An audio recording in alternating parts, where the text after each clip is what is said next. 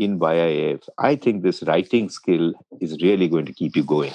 And, and the fact that YIF has planned this year long writing, I don't know what it's called, workshop uh, running, I think it's one of the biggest learnings, biggest learnings that you have. You're listening to The Professor Will See You Now, the second season of the YIF podcast. This season, we bring you exclusive conversations with YIF faculty about their journey, the discipline they teach, and the ideas that drive them. The Young India Fellowship is a one of a kind year long postgraduate diploma in liberal studies at Ashoka University. Ever since its inception a decade ago, the YIF has helped young individuals explore diverse areas of study and practice, discover their passions, switch career paths meaningfully, grow further as a working professional, create sustainable impact to solve problems at the core of our society. All of this while belonging to a global community of fellows. The second episode will feature Professor A.K. Shivkumar, who did his PhD from Harvard University and teaches the course Economics and Public Policy at the YIF. The episode will be hosted by Amrutha Datla from the class of 2019. She's currently an associate with the Chief Minister's Office, Haryana. Thank you, Professor Shiv, for agreeing to do this with us. So, um, I think I'll jump right into it. I hope you've braced yourself for this question because I think this is something that people ask you all the time.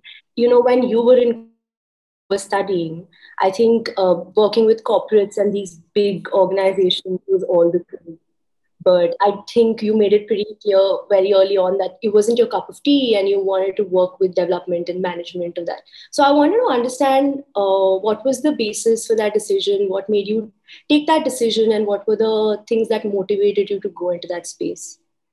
Thanks, Amrutha. I think when you asked the question, uh, uh, how did you decide uh, that the regular corporate world wasn't your cup of tea, I thought that's a very easy answer because when I started disliking tea and switched to coffee would be the easy way out of that. Uh, but you also asked me what what made you change, and uh, it's very interesting because you know, uh, like I might have, you might recall that I had done my economics honors and then I did my MA and I went into IIM Ahmedabad with no work experience. I mean, we were only, I think, two or three of us who had done MA, but otherwise, uh, I mean, I was among those who had done, had no work experience compared to many of my friends and engineers who had at least worked for a year.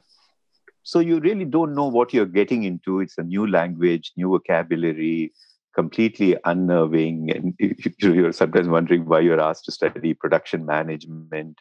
Uh, you know, why am I balancing man-machine chart? Look at the gender insensitivity of those generations. Uh, but it, it, was only men on the shop floor, so Gantt chart and PERT charts, and I said, "What the hell? Where have I come?" kind of thing. So, so the same kind of uh, same kind of questions that you might have also wondered after finishing your undergrad or, uh, or before coming to YIF, and the same type of same sort of questions you went leaving YIF. So, why, what did I do? Why, what did I come here for? But, but you know, a turning point. So, so of course, I was a very good, uh, I mean, very sincere student, and so I, I tried to absorb as much much. And I, I might have mentioned that I I got a summer job, which is quite coveted, with a company called in those days called Chesebrough Ponds. Uh, this was uh, it, it, was an American multinational, later merged with Unilever's that makes Ponds uh, Dream Flower talc and Ponds cold cream and Ponds vanishing cream. This vanishing cream, for those of you who are in the north, I don't think that idea is popular because it's, it's a very South Indian uh, South Indian notion of vanishing uh, cream because I know a lot of uh, men who who are sort of uh, uh not not uh, uh, I would use the correct word for it. They're not fair enough. so the way to use vanishing cream is to put a nice layer of vanishing cream on men. Even men did that on your face and put talcum powder on it.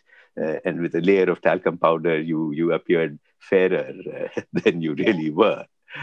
Unfortunately, it was just a complexion and nothing to do with your sense of values or anything. So, so, so my first job was in the summer program. They, uh, when I went there, the managing director and the uh, top management met, uh, met me and said, "We want to introduce three new brands of uh, uh, vanishing cream and cold cream uh, because they had only one Mogra, Rose, and Sandalwood and they said uh, we would like you to test market this do a whole you know figure out what it is what people like how much they are willing to pay. So it was almost building a product strategy brand strategy advertising strategy everything for that in eight weeks. And so it was quite a challenge. And that, they took me to the factory pond's factory. And there i discovered for the first time that when you make sunsilk shampoo with eggs you know, I don't know if you've seen, I don't know if those ads are there, but they will really show an egg being cracked on the hair of this lovely woman, and then next they'll show large black flowing hair and so on. Really, there's no egg egg in egg shampoo. And it's only essence of egg or extracts of egg that they put in. So that came as a bit of a shock to me because I thought they really have really have eggs that, which they mix up with the shampoo. Uh, nothing like that happens. So I took the samples from them. They gave me lots of samples, and then I uh, uh, went and recruited four young uh, college girls from uh, a college next door, and uh, I was all of uh, 21 those days. So uh, I think uh, that that was a high point in my recruitment career. so I then and then sent them off with samples to leave in households. And then I myself went to beauty parlors in all the high end hotels, left samples, uh, talked to the owners and beauticians there, left samples, and then went back after two weeks, collected all the information, blah, blah, blah, blah, blah. And, and then, of course, I had everything and I did a presentation, much appreciated, and so on. I think that was the summer job, which uh, everyone thought was. Uh, you know, fantastic. You know, uh, like I said, the others had less challenging jobs of data collection. Uh, I mean, data collection jobs were really appreciated in the summer because uh, you know data really stood for daily allowance and traveling allowance. So, so if you got a job that meant you traveled around, then you were good enough to collect your daily allowance for travel and data and traveling allowance. So that's what that those were the more attractive jobs, not the ones I did. But the second year, first year were all compulsory courses. But in the second year, I uh, got uh, got to meet with a lot of uh, visiting faculty, uh, different types of courses, uh, and then I really started reflecting on: is that really what I want to do in life? I mean, it was a very nice job in in the sense of a real corporate job, and the probability that they would have hired me in the regular uh, made a job offer was also good. And then when I spoke to some of the visiting faculty members, and I think that was a that was a major uh, turning point in my own thinking that I'm really not cut out for this kind of a corporate job. And so, so that was one. The second is that these people, the visiting faculty who came, and also when you were a little more confident of talking to your faculty members, you know, you meet very important, you know, influential thought leaders. Uh, you know, there's Dr. Kamla Chowdhury, Ravi Mathai, Samuel Paul, who were all thinking about development. They were talking about rural development. They were talking about innovative universities. They were worried about the handlooms and handicraft sector. And, and then you start wondering, you know, I was deeply influenced by many of them. So that was another thing that I didn't want to join the corporate sector. And uh, these people were really uh, talking about something very meaningful and purposeful and of course uh, that that really made me uh, you know like i said the first job uh, four of us from my class uh, joined a non-profit uh, management consulting group out of delhi and that again was uh, led by a person called dr nath ncb nath who was a visiting faculty member Nath has a very interesting career. I don't know if some of you, I think it was generations ago, there's a man called Prakash Tandon who became the first Indian uh, chairman of Hindustan Levers. He was the first Indian chairman, really legendary figure in the corporate world uh, as a really fantastic. Uh, and Dr. Nath at that time was the uh, chief economist and worked very closely with Prakash Tandon. Then Prakash Tandon was one of the early ones who moved as chairman of State Trading Corporation from a top private sector job to a public sector job. And Dr. Nath had moved as commercial director STC. So these two were really moving from place to place. And Dr. Nath then became commercial director of uh, Steel Authority of India. So those were the high level jumps. So, so Dr. Nath and a bunch of us started talking about this idea of setting up this management. So he was sort of a big influence in my life, and we moved there. But to just close the story on why I would not have worked in the corporate sector is that even after I joined FAIR, uh, there were a lot of ethical questions that were bothering me no, I think it, it's really important because it helps us really look at uh, our own approaches to these things as well. So, um, after uh, the Indian Institute of Management, I'm sure there were like a few things in your head that told you what was the right thing to do and what wasn't the right thing to do. So, how would you characterize your journey after Ahmedabad and to where you are today? How has that been like? Yeah, you know, let me let me uh, say, you know, since you raised that question of how I uh, moved into my first job, uh, I just want to reflect a little bit on, you know, uh, what the two or three major learnings were. Because you know some of you uh, might have might be in your first jobs and and i was very lucky like i said to work with uh, dr ncb nath great mind so so like i might have told some of you it depend doesn't depend on the company that you join it depends on your first boss uh, is he really somebody who's uh, who's not insecure somebody who's who's mentoring you, who sees a role that it's his responsibility to mentor young people. I think that I was really fortunate. I was really fortunate because I stayed on in FAIR for about seven and a half years, uh, became the chief executive officer, starting as a management trainee. But all those seven and a half years of working closely with uh, Dr. Nath were years of great learning. So that is one. Second one i want to say is that so that your so it doesn't depend on the company but depends on your first boss so second is that you have to make yourself indispensable to the organization. And the question is how do you make yourself indispensable especially if it's a small organization or if you're in a small team? I think as my first job there i would say i would really make myself indispensable. And the secret of making yourself indispensable is to do what no one else wants to do. and I think if you catch on to that, then then sky is the limit in terms of your career growth. Uh, but the moment you signal to somebody that, oh, well, you know, why should I do this? I really joined this organization to be doing this. Now you're telling me to do that. Uh, you know, I didn't, I don't want to look at accounts, uh, but now since the accountant is gone, you're telling me to look at the accounts also. The moment you have that, uh, on the other hand, if you you do everything else then it's really huge and that's the third point which i want to make you have to be in a very very uh, what should i say frantic learning mode. And when I say do what others don't want to do, okay, accountant is not there, no problem. I'll sit and write the books of accounts for half an hour every day, no problem. Don't crib on what you're asked to do. Uh, pick up uh, tips and ideas from your mentor or your leader on how to become, uh, how to lead, how you know what are the nice things that he's doing? How did he conduct the meeting? So every day you have to be in that sort of learning mode in your first year second year uh, third year and so on and so forth. So so i think if you if those things if you keep in mind i'm sure some of you are so frustrated you're saying oh god you also with some chief ministers something. I mean sounds very very highfalutin chief minister and all that but uh, but it is very frustrating. But but those moments of frustration are also great moments of learning and not to give up and to be persevering is is uh, very important. But i have to say something funny. You know so, so this organization was called foundation to aid industrial recovery fair. And uh, in those days uh, the joke in uh, our, our iim class we were four of us and next year we went and recruited eight more. So we were 12 of us from iim ahmedabad you know our junior batch.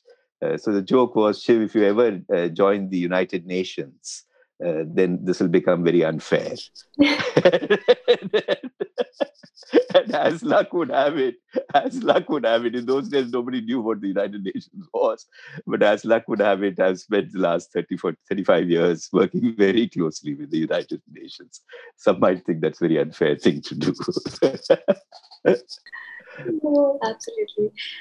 You know, Professor Ashley, I wanted to kind of ask you something about something you just said, you know, about uh, being ready to do whatever it takes and being ready to offer support to the organization wherever it needs. I think one thing that young professionals, or something I also personally struggle with, is to draw a line as to when you can say no versus what are the things that you should be working on or what will add value to the firm. But I think in the process, we all face that dilemma where we're not sure whether we should be pushed into doing something that we're not very something that doesn't we, that doesn't feel like a learning experience anymore. So how do you think we can make that distinction? Yeah. See i think uh, uh, you know one of the things that you need is huge patience. And and you have to really mark time and see what is the value of learning. I mean, if you're not learning anything, then of course you should uh, you should quit. I mean, that's not what I'm saying. It's horrible to go to work every morning, wake up and go into a work situation where it's horrible. So that's not the point. But you have to. You cannot give up so easily. Uh, you know, one of my uh, one of the things I learned from uh, Dr. Nath was how to write. He was a great. You know, if you're in consultancy, you have to write. If you can't write, you can't get any money. I mean, now in those days it used to be writing. Now, of course, if you can't do a PowerPoint presentation, you can't get any money. And one of my uh, uh, horrible, most horrible memories of uh, Dr. Nath and you know, there's another colleague, two of us. There was this project on how to revive sick industries for Punjab National Bank. Three people had started working on it for two years. They all left the organization. It was all in shambles. So Dr. Nath called the two of us and said, Shiv, I want you to, and Raj, I want both of you to complete the report. And uh, so, like I said, there's nobody else. So I said, yeah, yeah, we'll do it and all that. He said, I won't bother you for eight weeks, six weeks. You please do it. So every two weeks or so, we'll submit something. And Dr. Nath, oh, excellent. Uh, used to call it Shiv Kumar Saab and Raj Bhatia Saab. Oh, excellent, excellent. Oh, chairman is saying excellent, excellent. You know, we plodded along. Then after eight weeks, in those days, we had to handwrite reports because, you know, the typists and all were very few. So we handwrote this report of 200 pages, and I had a very good handwriting, so I had to write. Uh, Raj and I, you know, and we gave it to Dr. Nath, and he called us and I gave it to him on Thursday. He said, "Why don't you come home for a cup of coffee on Saturday afternoon, and we'll talk."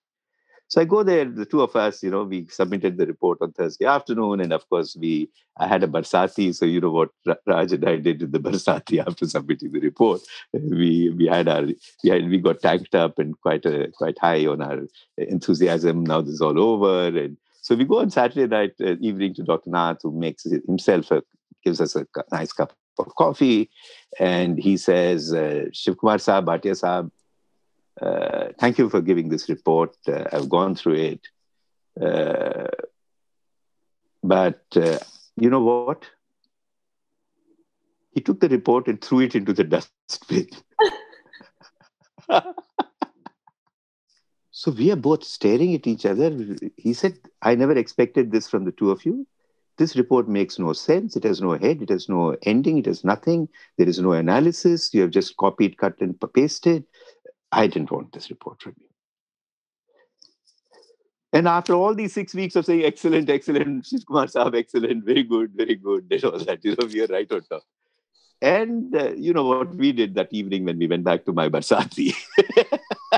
we got more drunk than even on Thursday, Thursday evening. And we said, uh, Monday morning, we are going to resign. this is this is not how we need a leader or mentor.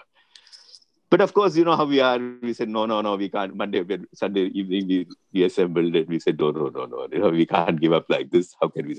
And we went back, we rewrote the report. It was fantastic. But you know, these kinds of things where you you are pushed. And so when you say that you're frustrated, you know, should we stay there? Should we not stay there? When you're pushed into things that you are not required to do, you don't know how to do, and if you do them you get criti- criticized but you come out successful it is such an accomplishment. Great. Um, so i'm going to come to like the next big thing that we wanted to talk about. I think it's common knowledge to everybody that your supervisor while you were at harvard was the amartya sen. And i think Laz, in fact, had no access to who he was as an individual outside of the work that he had done. So I was hoping you could share some insights about him, how he was like, how it was for you to work with him, any sort of funny incidents that you can remember even today. Yeah, you know, I was actually very lucky because when I went to Harvard in 1986, uh, Amartya came to uh, uh, Harvard, uh, moved from Trinity College to uh, Harvard also in eight, early 87. So, and that's when uh, I met him, and I had never met him in my life before 87. I mean, everybody knew of him, but then a common professor of mine knew him, knew Amartya well, and introduced me to him. And of course, uh, he was very happy that I was working on India and stuff like that. And he, he's saying, but a few things, you know, again, like I said, when you're working with people like this or interacting, you have to constantly learn about, uh, you know, that's why I said, you know, you have to be in a constant learning mode.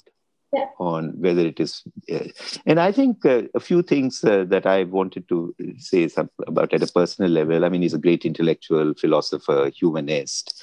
Uh, but one is he's extremely proud of his Indian citizenship. He's still, he's still, uh, you know, wherever he is taught, uh, he tells his audience of, often that as an Indian, he has to wait for several hours in different embassies to get visas, like you and I, but he doesn't grudge that at all. So I think he's very, very proud to be an Indian. Uh, and I'm flagging that because many of the others who have got Nobel Prize and others are not real, they've all switched nationality. I mean, we're very proud of those that they have Indian origins. Uh, you know, he's also been called frequently as the conscience keeper of the world of economics, Mother Teresa of economics, and all. So I think I really respect his. Uh, but but you know, apart from being a brilliant teacher, by the way, if you sit, if you hear any of his students, he's an absolutely brilliant teacher. But he also epit- epitomizes for me the classic argumentative Indian. You know, this is the title of his book. Uh, and I've seen this happening in the classroom, in seminars, in most informal conversations. Uh, Sen will listen to everybody with rapt attention, even if he doesn't agree with the views being expressed. And at the end, he will systematically explain the reasons for his agreement, disagreement very eloquently, describe his uh, position, and typically the audience is quite mesmerized uh, by the end. And I've often wondered why doesn't he simply reject the opinions of others uh, and say what he has to say? But that's not Sen, because Sen believes in what he preaches that for the success of secular politics, uh, deepening of democracy, pursuit of peace, uh, solutions can be found not by dismissing arguments or suppressing dissent and disagreement, uh, but by pr- promoting public reasoning and and encouraging public debates. And I think he's a great practitioner of this. Of course, he means uh, different things to different people. Some Bengalis, of course, worship him like a god with some kind of supernatural powers. Uh, paradoxically, Sen is an atheist. so, uh, and, and, I'll tell you one incident. Um, I was traveling with him after he won his Nobel Prize, soon after he won his Nobel Prize from Calcutta to Shantiniketan by train and you know lots of people would come for autographs and uh, you know uh, and uh, all that kind of thing uh, but this is an unforgettable incident when some kind of a devotee uh, thrust a pen in amartya's hand and so amartya is holding the pen and he says uh, where is the paper or where is the book? What do you want to, me to sign? So this man says i do not want your autograph sir. Just touch the pen and bless it and i'm sure my son will pass his exam.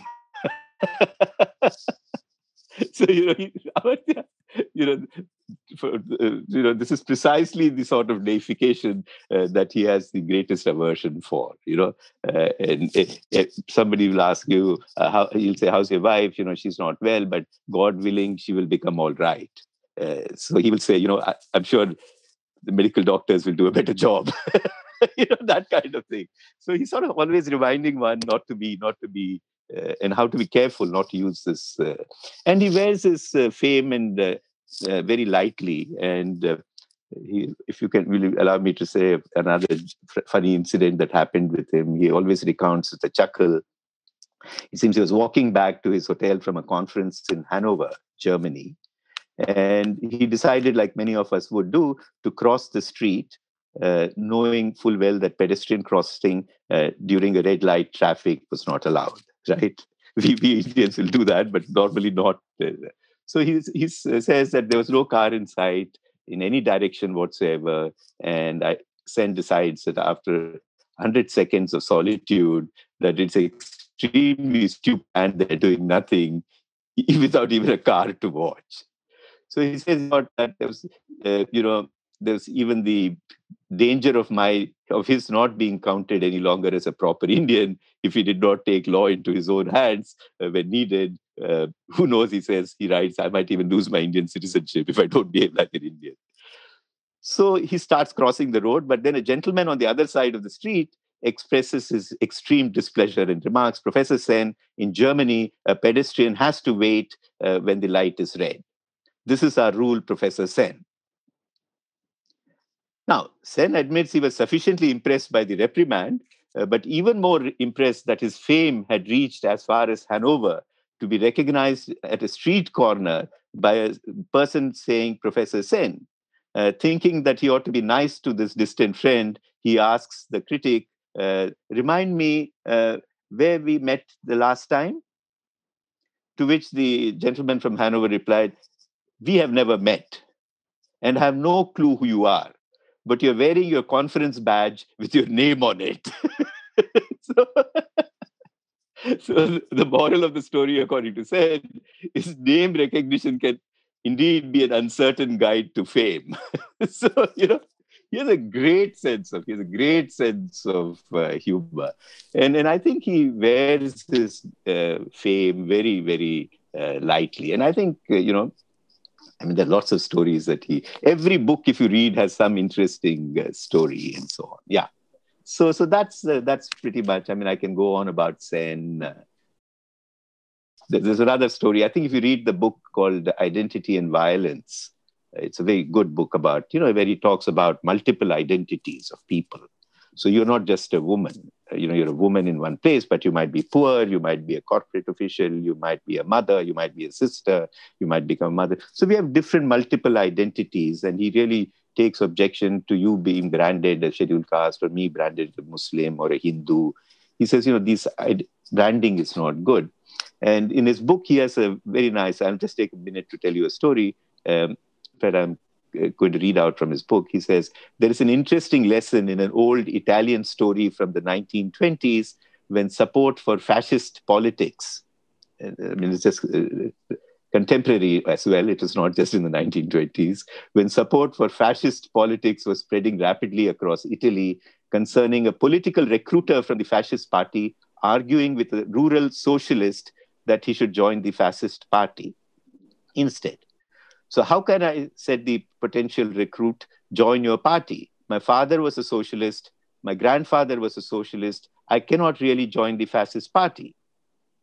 So, the fascist recruiter says, What kind of an argument is this? What would you have done? He asks the rural socialist, if your father had been a murderer and your grandfather had also been a murderer, what would you have done? Ah, said the potential recruit or the rural socialist, then of course I would have joined the fascist party. so, so you know, so he says it's so true that the freedom to assert our personal identities uh, can be sometimes be extraordinarily limited in the eyes of others. So, so you know, these small parables and stories are really his way of communicating, and he's got a great sense of humor. So let me stop there. Yeah. No, I think as students, we also really enjoy when these things can be said and how humor really becomes an important part of a classroom. I think that's something we experienced in your classes as well. And like I was saying in the beginning of the call, the candor, the kind of things that you choose to discuss to show us the different facets of life or how things work. I think that's something we all also really enjoy. So thank you so much for that. So, since we're talking about Amartya Sen and Harvard, I have a question to ask you, which I think thousands of youngsters today are asking, which is to say that all of us are running after international degrees and Ivy League universities and things like that. So, I really want to know what do they teach at Harvard or Yale or Princeton that they don't absolutely teach in India? Like, what is that? okay, I'm glad you expanded the. I don't have much to say about Yale and Princeton. I've, I have no experience, uh, but let me let me uh, just my own exposure there, both as a student uh, and as a teacher. The first thing I learned, uh, you know, IIM Ahmedabad was a great eye opener because we knew about class participation and all that kind of thing. Uh, but mind you, in uh, till my MA in economics, I had never opened my mouth in class. There was no need to and you know these professors would dictate notes and i would take down the notes and and you know i in my economics honors i was uh, i was got the first rank and i was equally on top in, in my ma in economics so it's nothing about learning uh, but i could never we were never asked allowed to talk. And that's a big difference. Second is we i knew everything in the textbook. I had done my MA in economics, but when I went to take courses in economics and public policy at the Kennedy School, I realized I, had, I knew no economics. Uh, because uh, we are just taught how to look at the textbook and you know you solve equations and so on but in a conversational kind of way we never talk about economics and applications. So that was a big stu- and a big challenge as a student. As a teacher uh, I learned, I mean, my entire, I mean, I, I had never taught till I became a PhD student and started teaching, uh, you know, as a teaching assistant and research fellow and so on and so forth. Uh, but really, the skill of teaching is something that I really owe to Harvard. And, and, uh, and like I said, watching Amartya in class or watching others in class, you really have to pick up the tips on how do you, how do you, you know, how do you make the class interesting and so on. Uh, and, you know, yeah i think i think the last thing which i think i would say what you'd learn at harvard which we don't uh, learn at india uh, uh, is at harvard like even in the indian school of business they'll ask me and i'll say uh, at harvard every student in my class knows to read and write. And uh, at isb i tell them i'm not at all sure about your class uh, because you know uh, a majority of them would be engineers who are not required to read and write. I mean, they have a very different way of communication. And I say that with the real uh, saying that if one skill you have to pick up, uh, which I think most of you have done in YIF, I think this writing skill is really going to keep you going. And, and the fact that YIF has planned this year long writing, I don't know what it's called, workshop running, I think it's one of the biggest learnings biggest learnings that you have? Uh, in the Indian School of Business, I keep asking them, What did you learn? What are the three big learnings? They will say, Doing PowerPoint presentations is number one, uh, working in groups is number two, and three, networking as number three. Nobody says that I learned marketing or I learned finance or those are not the skills. So, so I think this reading writing habit is something which you pick up at Harvard very easily. And that's important. Yeah. So I think it's safe to say that uh, if you've gone to the YF, you don't have to go to Harvard. Is that what we can take away from this conversation? to an extent, yes, of course. I'm going to be saving a lot of money for my parents. uh, but thank you, thank you for that. Um, so let's talk a little bit about the YF. I think uh, something that a lot of fellows wonder is you know, how is it that a professor of a, such great stature is teaching such a basic econ course at Ashoka? I think you've been asked this question before, and I'm sure you have a very good reason. So I'm very curious about that. No, I, I think there are just uh, three reasons. Uh, first of all, I think people like me uh, uh, do have a mission. And, and an obligation is for me to give back to society what I have been fortunate to learn. And I think one way of doing it is to engage uh, with young people. And, and I think uh, in that sense, the crowd that you are in YIF is ex- exceptionally different. Uh, just like I would say the mid-career program at Harvard is exceptionally different. You know, the diversity, the backgrounds, the curiosity, the interest. So YIF is a fascinating group. It is much more interesting than teaching to any other group of youngsters who are all, uh, you know, very similar. You're so dissimilar Each one of you is not you cannot find two identical YIF students. And I think that's really my attraction. The second one is, of course, uh, you know, how do you build a program and a brand name for YIF?